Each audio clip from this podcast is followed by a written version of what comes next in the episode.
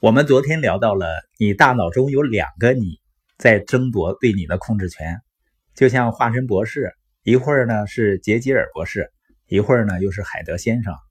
只不过呢，较高层次的你意识不到较低层次的你，而这个冲突是无处不在的。如果你足够仔细观察，你确实能够看到你大脑中有两个不同的部分争吵的情况。比如呢，有的时候人会对自己感到愤怒。恨自己，就是他的前额皮层和杏仁核争吵。当一个人问自己：“我怎么在宴席上吃了这么多红烧肉和这么多甜点？”答案就是因为较低层次的你战胜了理性的较高层次的你。我曾经有个生意伙伴啊，他的生活状况呢，经济压力很大。从理性上呢，他非常清楚的知道，他要把业余时间充分利用起来，建立自己的生意。但是他说呢，他就管不住自己，总是要玩游戏啊、看小说啊，就是走不出去。有一次我跟他说呢，我说你可以把自己撵出去啊。他说我也撵了，但是撵不动。这就是他让他的动物大脑呢取得了对他的控制权。而一旦你理解了有逻辑、有意识的你跟情绪化和潜意识的你是如何交战的，你就可以设想你的两个你。是如何同也有两个自我的其他人打交道的？这是不是很复杂？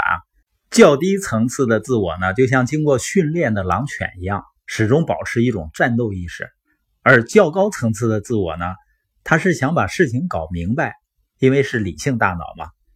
有的时候人们会很困惑，或者觉得别人不可理喻，因为不管是你还是你打交道的人，通常根本就不知道。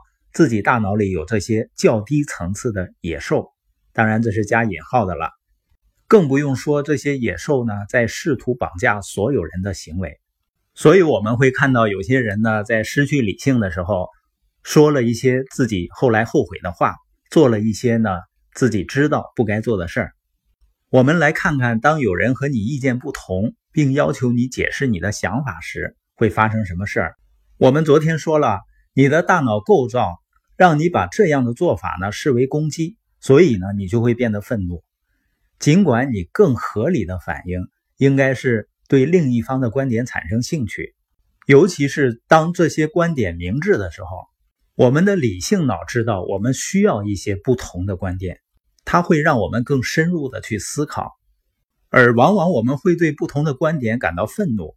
在你愤怒的时候呢，就是较低层次的你。在通过较高层次的你说话，甚至于你内心的各种隐蔽的动因在控制你，导致你无法理性的解释你的行为。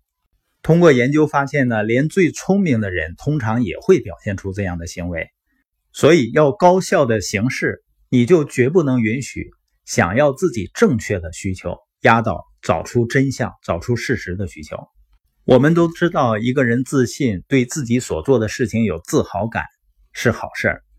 但是呢，如果你对自己掌握的知识和擅长的事情过于自豪，你学到的东西呢就会变得越来越少，决策的质量呢就会变低，这样呢也很难充分发挥自己的潜力。